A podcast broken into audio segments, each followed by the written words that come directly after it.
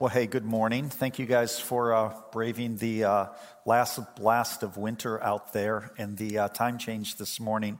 Uh, true confessions, uh, I've been praying for snow all week this weekend.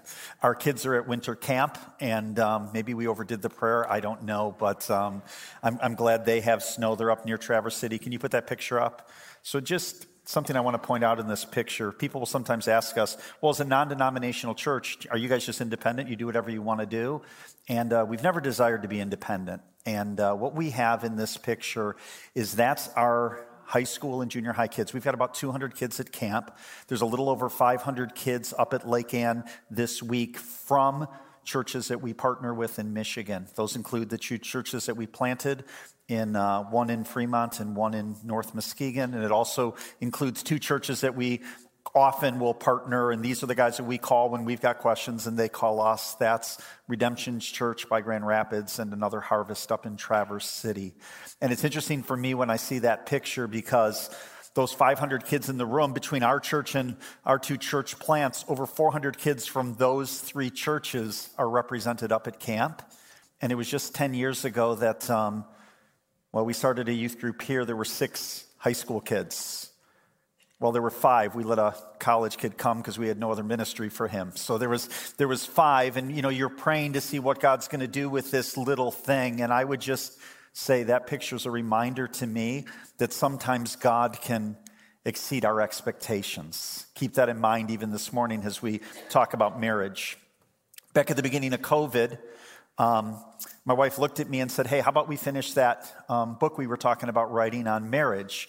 And when she said finish, her chapters had been done for over two years, and uh, there were some other chapters that needed to be written. So I took some time during the beginning of COVID. We finished a book and a project that we'd been working on for some time called The Marriage Wheel. Many of you are familiar with it. We've gone and uh, through it in soul care, we've gone through it in premarital and marital counseling. If you've been in those, we've done conferences here at the church in the past. I don't want to take a ton of time going through the specific, specifics of it, but I do want to at least remind you of the concepts. We use this idea of a marriage wheel or a wheel as an illustration of how God designed marriage to operate.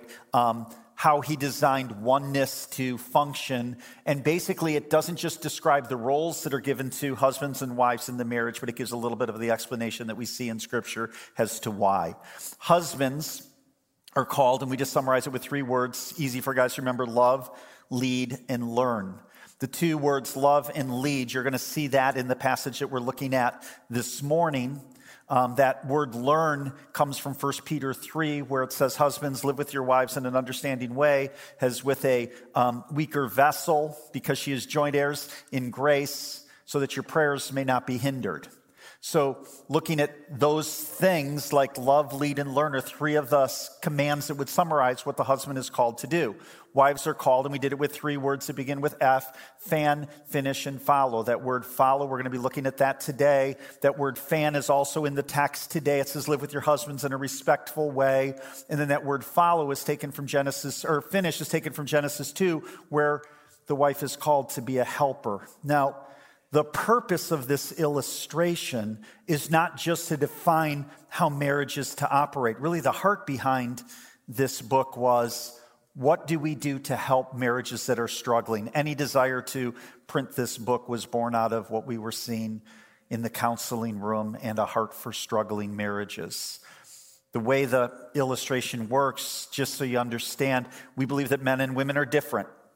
Men tend to be wired for significance. Women tend to be more wired for security. And what we found is if you look at the roles that God assigned for the husbands, when a husband loves his wife, when a husband leads his wife, when a husband is learning his wife, he's putting in that type of time and effort, it makes his wife secure. When a wife is secure, she's more um, likely or more willing to follow his leadership, to be his biggest fan to be his helper. When a wife is being her husband's biggest fan, when she is following his leadership, that increases his significance, which makes it easier for him to love his wife as Christ loved the church and to lead her and to learn her. And so you get this positive traction when a marriage is functioning the way that it should, and the husband is doing what God's called the husband to do, and the wife is doing what the wife has been called to do. Now, in the middle of that, you see that big word God? Just a reminder wives, at the end of the day, your security comes from the Lord.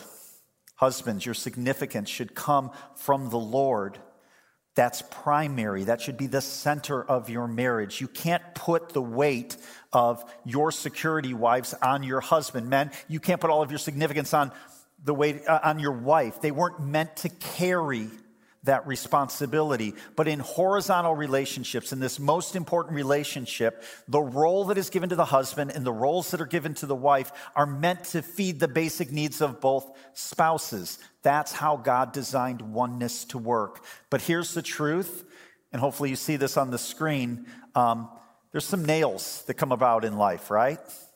And there's some difficulties that can be job changes, moving to different parts of the country, things that put stress on marriages. It can be illness, it can be children, it can be a myriad of different things. Marriages sometimes, though they're supposed to roll and these roles kind of feed the progression, sometimes that wheel stops. I would argue that sometimes it can even go backwards. And I understand in this room that not every marriage in this room is thriving. There's that wouldn't be the words you'd use to describe it. Some are hanging on and some are, well, the wheel's just not moving. So the goal today is to open God's word and to look in Ephesians 5. We'll be picking it up in verse 22, exactly what God's word says about marriage. Now, now please um, understand, I didn't give that review of the marriage wheel because I'm hoping to sell you books at the end. I'm not hawking books, I promise. But if you don't have a copy, there are some at the welcome table. They're free. Just take one. Um, if we run out, we'll get more copies printed up in the next couple weeks. But they're there if you have more interest in what I just described in like five minutes, taking a little bit more time and understanding it. So as we go to Ephesians 5, here's what I would say, just kind of as a warning. Some of the things that I'm going to say this morning are well, I was going to say culturally controversial. Uh, that's not exactly true. They're absolutely dismissed in our culture. Some of the things that are taught in Ephesians 5, our culture would say it's archaic, it's misogynistic, it's outdated, it doesn't apply anymore. It's meant with venom outside the walls of this church. I would argue that even within the walls of churches in our community, um, our churches are really wrestling with what to do with marriage. Denominations are struggling what to do with same sex marriages and how marriage is supposed to function and how we apply this teaching from 2,000 years ago to today's context. But please understand, when I go to Ephesians 5 and I open God's word and look at his instructions for marriage, it's not controversial. It's clear. And it's consistently taught throughout the New Testament. If I were to take you to other passages, they align with this perfectly. So, what's dismissed in our culture and argued about in our churches because it's controversial, it's clear in God's Word. And I hope our heart this morning is to basically take God's Word and look at that timeless truth and try to apply it to our truthless times. The big idea, if you're keeping notes this morning, is this your second marriage cannot thrive until your first marriage is settled. Your second marriage cannot thrive until your first marriage is settled. Hopefully, I'll explain what that means during the course of this message. It doesn't mean that, well, I get to have a chance at a second marriage. No, that's not what I'm kind of driving at. Don't get your hopes up, okay? Three things just to start as a reminder God's design for marriage. I'm going to jump back into Genesis. The verses are going to be on the screen. Three reasons God designed marriage from the book of Genesis. Here's one companionship. Genesis 2:18 says, "And the Lord God said, it is not good that the man should be alone. I will make a helper fit for him."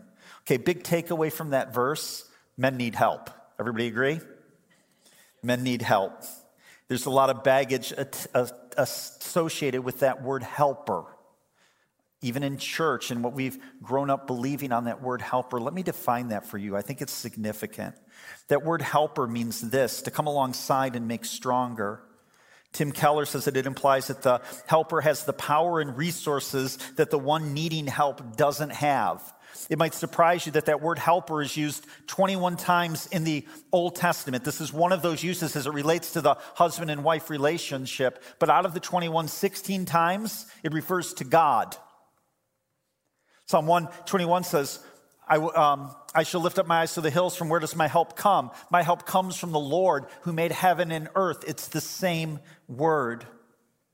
Marriage is designed for partnership, for companionship. Very interesting. This is before the fall.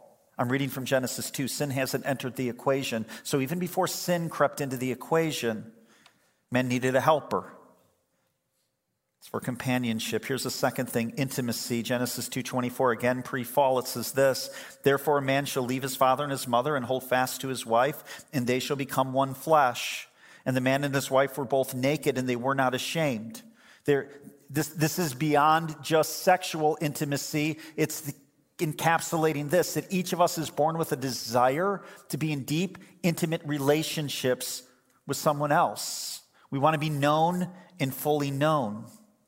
And it's interesting in today's world with technology, and we're also interconnected. And I'll tell you what, it's not making us better at intimate relationships, like a thousand Facebook friends and nobody knows you.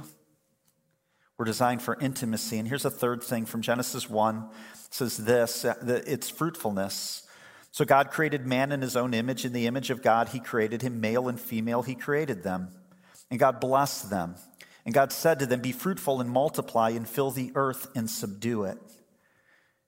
Hey, men and women are not the same. God's words never moved on this, all the way back from Genesis 1. The assignment of male and female is something that is done by the Creator God. Now, it's interesting. Our culture can have variant opinions on this as we go through time. I'm just telling you what God's word is consistently and always taught. Men and women are different. It's interesting. 30 years ago, in 1992, a guy by the name of John Gray wrote a book that was called Men Are From Mars and Women Are From Venus.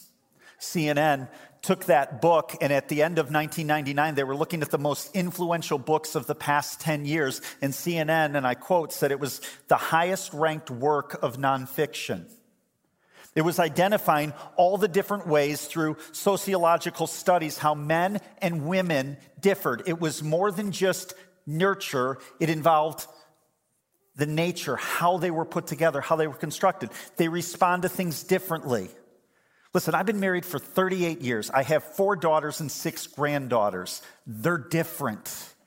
They don't think like me.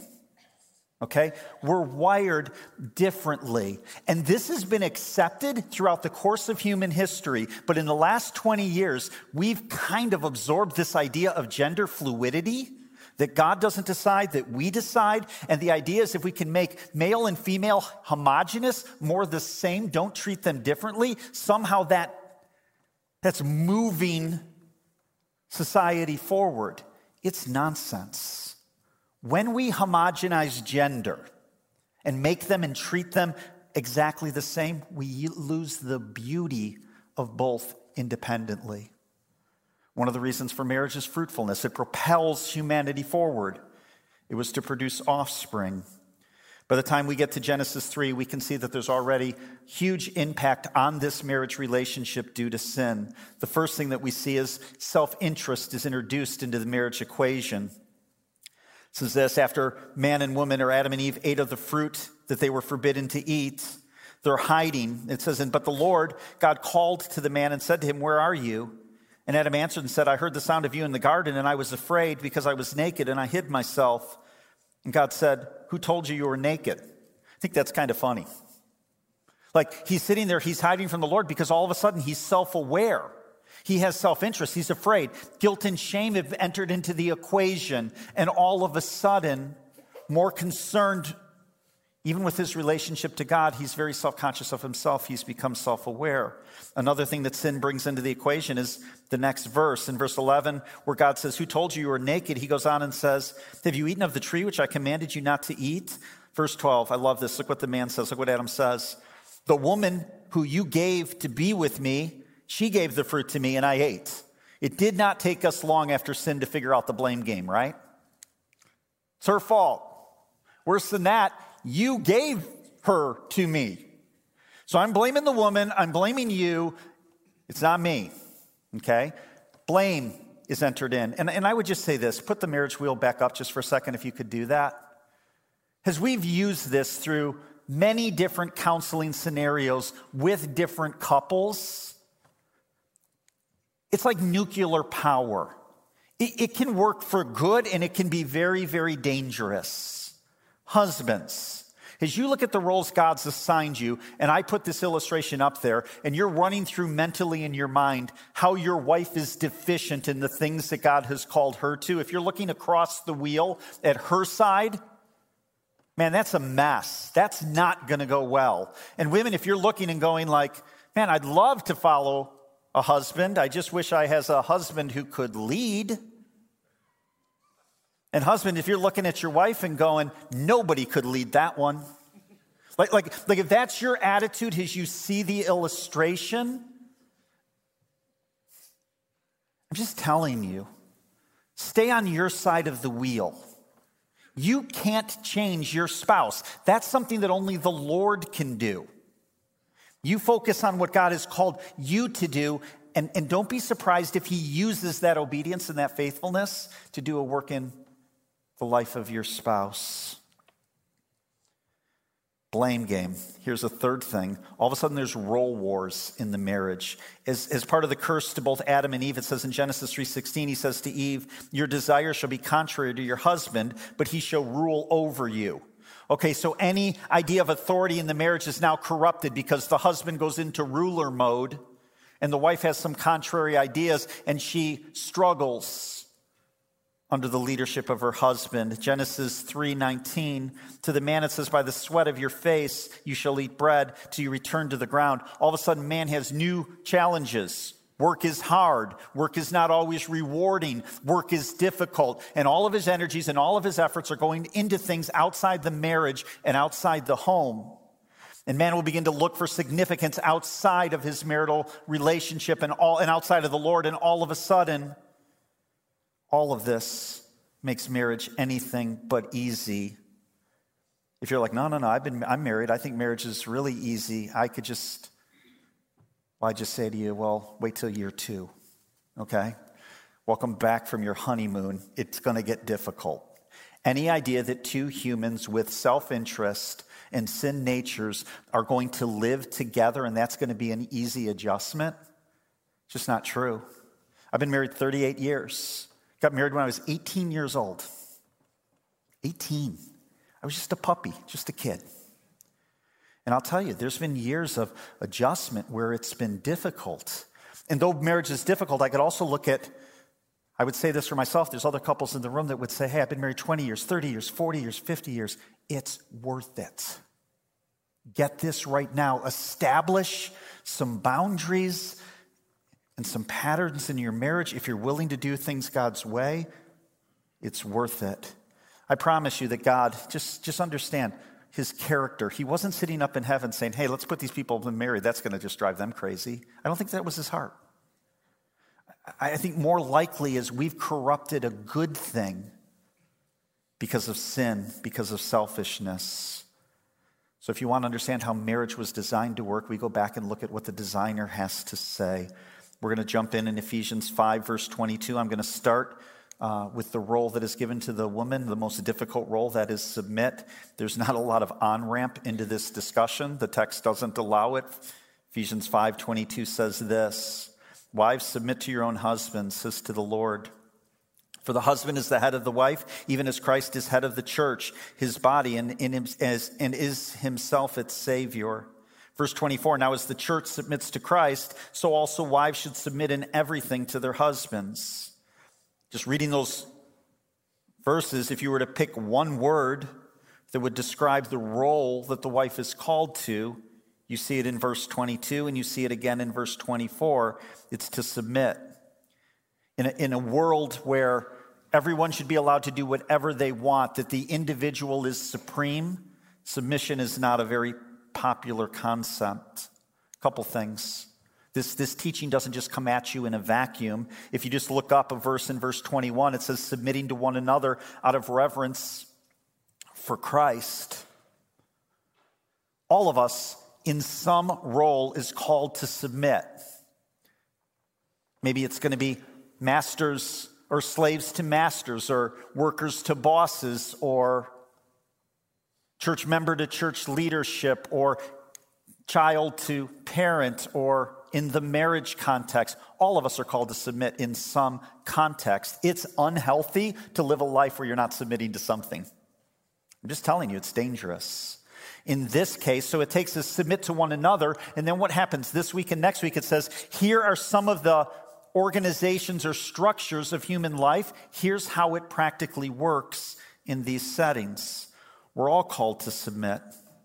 You understand submission implies disagreement. If you agree, you don't have to submit. You just kind of go along and both of you agree. It implies disagreement. And here's one of the things that I've learned. Two years ago, this weekend, we shut down churches because of a pandemic.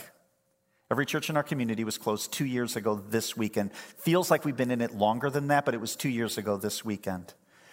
Hey, here's my takeaway from the last two years followers of Jesus Christ aren't often good at submission. That's my big takeaway. Church people are not great at submitting. They grumble, they complain. We're not good at it. It was revealed over the last two years. And, I, and I got to look at the irony of this that you're going to look at this wives submit. Husbands want their wives to follow their leadership. But that very husband, there's this irony. He complains about his boss. He complains about the government. He complains about his church leadership. And then he's like, I can't figure out why my wife won't submit. And I can't figure out why my kids won't obey. All of us are called to submit in some context. I've got to be careful. Please hear this. Submission does not mean that women are less valuable, intelligent, or capable leaders. That men in general rule over women. This text is very specific. Wives, submit to your husband. Submission never allows for abuse or mistreatment. Wives, if there's a husband in this room who is being abusive to his wife, call the cops. There's other authorities that God has established to deal with situations where the authority is misused in the home. Here's a third thing about submission Jesus only calls us to do what he was willing to do for us. Jesus submits to the will of the Father. Not my will, but your will be done. We see submission throughout the Trinity. Though all parts of the Trinity, the Father, the Son, and the Holy Spirit, are equal, we see submission in the roles that they assume. Here's what submission means. The Greek word there is a word called hupotasso. It's a compound word. It means to um, place yourself under. The best way that I could describe this, I'm going to talk about this more when we get to the husband section, is the wife in submitting. She is yielding tie breaking authority to her husband. And I'll tell you what, I think throughout this text, this is the hardest um, command in the text for wives to submit to their husbands. Do you know what makes this command, this wives submitting to husbands, so hard for wives? Husbands. Wives, at best, every wife in this room is married to an occasional idiot. The only difference is how, what's the occasion that triggers it. For some, it's, it's rare. Maybe it's seasonal. For other guys, it's like weekly. Some of you are occasional idiots every time the sun rises. We're just all occasional idiots. And, and, quite honestly, one of the challenges for me, when we do a marriage conference, I'm not talking about submission. Kristen teaches that. I just step out of the way.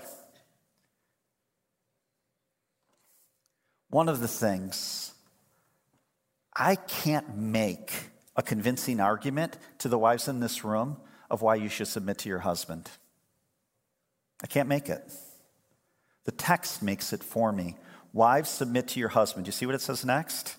As to the Lord. Your husband might not be submiss- or, or, will, or worthy of your submission, of following his leadership, but your Savior is. But your Savior is. The text is clear as to the Lord. It's interesting. Verse 22 Wives, submit to your husbands, says to the Lord. Verse 24. So as the church submits to Christ, so wives should submit. Verse 24, 5. Husbands, love your wives as Christ loved the church and gave himself up for her. Just as Christ loved the church, we are members of one body. That's verse 29. In chapter 6, this is next week, verse 1. Children, obey your parents in the Lord. Verse 5 of chapter 6, bond service, obey your earthly masters. And it goes on to say, as you would Christ. In all of our earthly interactions and relationships, our eyes always look through the other person, the authority figure, and we say, we're going to submit to them as we would Christ. This has nothing, to do with your spouse, it has everything to do with your Savior. It has nothing to do with your boss, it has everything to do with your heavenly master. Throughout the Bible, Old Testament and New Testament, I looked at some of this this week and I was surprised at how much teaching I found on this in the Old Testament over and over. Our relationship to our Heavenly Father, the church is referred to the bride of Christ. His people are called the bride of Christ. Man, I don't like, no, like, I'm not all that comfortable being referred to as the bride in the relationship. Get over it. We're the bride of Christ. And what happens in this text, it's really interesting. If you were to look at verse 32, says this. Verse 31 is quoting from Genesis. Therefore, a man shall leave his father and mother and hold fast to his wife, and the two shall become one flesh. Verse 32. This mystery is profound, and I'm saying that it refers to Christ and the church. So earlier we went over three reasons from the Old Testament for, from Genesis of why God gave us marriage. And we looked at companionship and intimacy and fruitfulness. This mystery, that word mystery means something revealed now that wasn't revealed beforehand under the inspiration of the Holy Spirit. What Paul is saying is there's another purpose for marriage that goes beyond companionship, fruitfulness, and intimacy. It's the gospel. This, your marriage is a testimony, it is a witness for the gospel and the love and the care of our Savior. And that's not just an external witness, it is also internal. As you do the roles that you're called to do, both men and women in marriage, you are going to better understand the heart of your Savior towards you. Our first marriage is to the Lord. And you won't get your second marriage to thrive until that thing, that first relationship, is settled. There are women in this room who would say, I'm going to struggle or I will not follow my husband's leadership because I don't trust him, because he's proven to be untrustworthy. Trust the Lord. Trust the Lord in these things. So, so you're telling me that even if my husband isn't following the Lord, that I should submit? 1 Peter 3, verse 1 says it this way Likewise, wives, be subject to your own husbands. Hear this. So that even if some do not obey the word, they may be won without a word by the conduct of their wives when they see your respectful and pure conduct. You will not change your husband through an unyielding, unsubmitting attitude. And there are women in this room that are desperately praying that God will change their husbands because their husbands need to change. And I would suggest to you that if you're not willing to do the things that God has called you to in your role as wife, you're actually getting between your husband and the Lord and God's ability to change him. God alone can change your husband's heart. And just before I move on, I want to get over to the men's side of the equation. There's more verses on men here than there are on women, but I just like to say this to all the single ladies. And now I sound like Beyonce. To all the single ladies, okay? Marry a man that you can follow. Marry a man that you can follow. Please understand that when that guy's dating you, when, when I was dating my wife, I was on my absolute best behavior. Apart from the work of God, it's not going to get any better. I'm not going to get any better after I'm married because when I'm dating you, I'm trying to win you. Once I've got you, I'm probably going to loosen up, let you see the real me. Apart from the work of God, you're not going to be able to change your husband later. And here's what I would tell you make sure that if you have to yield to your husband, make sure that he's yielded to Jesus Christ. Let me say this as simply as I can. There's a loneliness that is more lonely than being alone.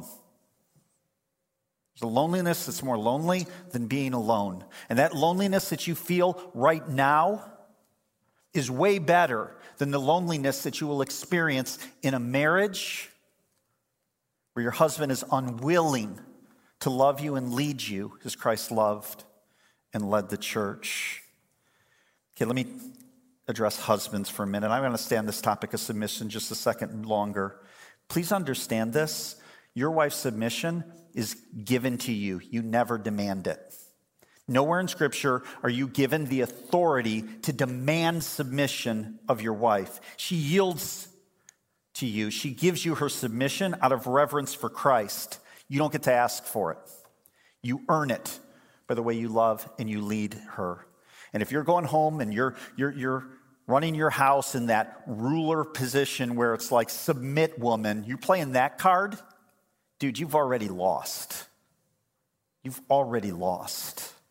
If you think this leader and, and head of the home, as we're going to look at in some of the verses that refer to us, if you think that means you wear the crown in the house, please realize, according to the text, that crown you wear is a crown of thorns. I Talked about this idea of tiebreaker in submission. Kristen and I were talking, we were having coffee yesterday morning. I knew I was preaching this, and it's like, what are the big things in our marriage, 38 years, where, where, where we've had a tie and I've made a decision that was really, really difficult for you. We couldn't come up with four. We came up with, we have dogs. She's not a big fan of dogs. We have dogs. I won that one. Okay? Calvin, when he was coming out of junior high, she really wanted him to go to a Christian school. He ended up going to the public school. And I think that was one that was difficult for her. But as we look over 38 years of marriages, career changes, moves, raising three kids, adopting three more, having six kids in the house, college choices, all of these things, we can't come up with four times where we had a serious disagreement. I'm not a big fan of ties. I don't want ties which means that I believe that my wife has been given me to God as a helper. And if I can't convince her that the direction that I want to go is best for our family, I probably got to think it through again. Or maybe I've got to wait if I can delay the decision. I would also say, men, knowing, you know this in other relationships that you have to your boss and in different contexts, submitting isn't fun. It's not an easy thing to do. Here's a way to make it easier for your wife lose all the small battles. Lose them all. It Doesn't matter if you eat Chinese or get pizza. Don't go to war on the little things. This always happens to me the week that I'm preaching on marriage. Something like this will happen. Yesterday morning, I was at an elders meeting at 6:30. I came back home. I had to get a haircut. I was going to the haircut. I looked at my wife. I said, "Hey, what are you doing this morning?" She goes, "Well, I was going to go get a pedicure with Catherine, but she's busy. She's going out to breakfast with somebody else." And as I walked out the door, I said, "You want me to go with you?" She said, "Sure, I'll wait." I got in the car and I'm like, man, I hope she didn't miss the sarcasm of what I've just said. Like, in 38 years of marriage, I promise you, I've never said, hey, let's go get a pedicure. That's never come out of my mouth. And I'm like, she picked up the sarcasm. I'm sure she did. I got home from my haircut, and guess who was waiting? My wife. To go get a pedicure with me. I don't get that it pedicures. So, what do you do? Do you explain that that was sarcasm in the moment, that you should have been smarter than that? No, you get in the car, you go to the little pedicure place, you don't make eye contact with anybody else in the room. you, wear, you wear a hood, you stay on your phone. There's ways to survive it. I'm just going to tell you that. Lose the little battles. Okay. There's four words for husbands. I got to move. We're going to go quick. I apologize to the wives. I should have pounded the husbands harder in this section. I'll go quick. Four words. We're going to make this easy. Husbands. Let me define that. You have a wife. Okay? Love. Husbands, love your wife as Christ loved the church and gave himself up for her. That word love is agape, it's a biblical term. It's a giving love, a selfless love, a sacrificial love. We define it just simply you before me. This is the essence of marriage. It is a choice of the will. And I would argue that the call to love your wife as Christ loved the church is a greater act of selfless, selflessness than even her submitting to you. Has Christ loved the church? How did Christ love the church? Well, he loved us when we were unlovely. He loved us when we were shaking our fists while we were still sinners. He loved us by taking our sin in our place. He loved us by going to a cross for us, getting beaten for us, giving his life for us. The greatest act in human history of sacrifice for someone else is the cross. And that's what's held up as the standard that we should strive for. Husbands, in the way that we love our wives. Love. Husbands, love your wife. Your wife. The husband who's saying, well, just because I'm married doesn't mean I, it's kind of like eating, just got on a diet, I don't have to, I mean I can't look at a menu. You're an idiot. You're an idiot. Make your wife your standard of beauty. Don't let it, attraction be your motivation and drive your lifestyle. And here's what that means after you're married, you don't get to flirt anymore with anyone other than your wife. By the way, for some of you, you don't get to eat at NoDo's between May and September. Go there in February. If it's too tempting for you to drive by the beach, avoid the temptation. And don't develop friendships or relationships with other women, be it at work or in other contexts, that compete with the level of intimacy and closeness that you have with your wife. That's nonsense. It's dangerous. Husbands, love your wives. And please understand, as you love your wife, I've hit on this before, women are going to be typically, allow me to stereotype or generalize a little bit, typically more um, emotional, typically more sensitive. My wife will pick up on little sing- signals and nuances with my kids or grandkids that I would never catch. Women are more emotional. It says, just if you look at studies, 75% of depression medicines are prescribed to women. Why do you think that is? They're more emotional because they bury the weight of all the brokenness and things spiraling out of control all around them and the deficiencies in the family life and in the marriage while the guy's too busy lifting the couch cushions looking for the remote.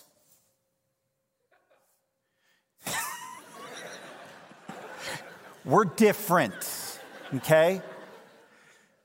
And when it says that you're to love your wives, it's interesting. The text goes on and says this. Look at this in verse 29. No one ever hated his own flesh, but nourishes and cherishes it, just as Christ does the church, because we are members of one body.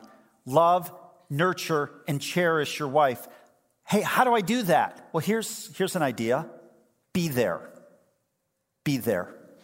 You will not accidentally fall into intimate relationship and closeness and a tender relationship with your wife. That doesn't happen by accident. It takes effort. I've never met the guy who goes, yeah, I went golfing this morning and I came home and I was hungry. I went to the fridge, I ate lunch, I sat down, turned on college basketball and man, it was crazy. All of a sudden I was in this great, deep, intimate relationship with my wife. You're not going to stumble into it. Tenderness being there. Women, te- typically, their love languages tend to be uh, quality time and physical touch. And men, when I say physical touch, I'm not talking about physical touch that leads to sex. I'm just talking physical touch without that expectation. I think they call it cuddling. Okay?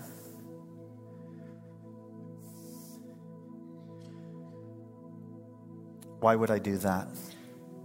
Well, Wives are called to submit, husbands are called to love. You can't do it the way that you've been called to unless your eyes are fixed on Jesus. That's the command for both. Why, in an individualistic world where culture says me getting what I want is the most important thing and nobody should stand in the way of that, would I lay down my rights?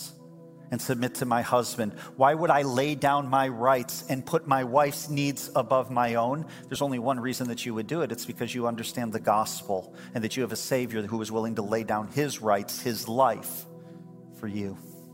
Let's pray. Father, I thank you for your word. That's a very um, short explanation of a lot of profound truth as it relates to what you've called us to be as husbands and wives. Father, I pray for marriages that are struggling in this room. I pray for um, wives on the verge of tears. Father, restore hope. Father, remind us that when we choose to be obedient, when we choose to do the things that you call us to do, so often the results of that exceed any expectation that we could have. Father, for those who are in a season of waiting for you to show up, waiting for you to answer prayer, I pray that you would keep them focused on how they can love, lead, and learn their spouse because you were willing to love and to lead them. Father, we thank you for your word that it's timeless truth. It's in your name we pray. Amen.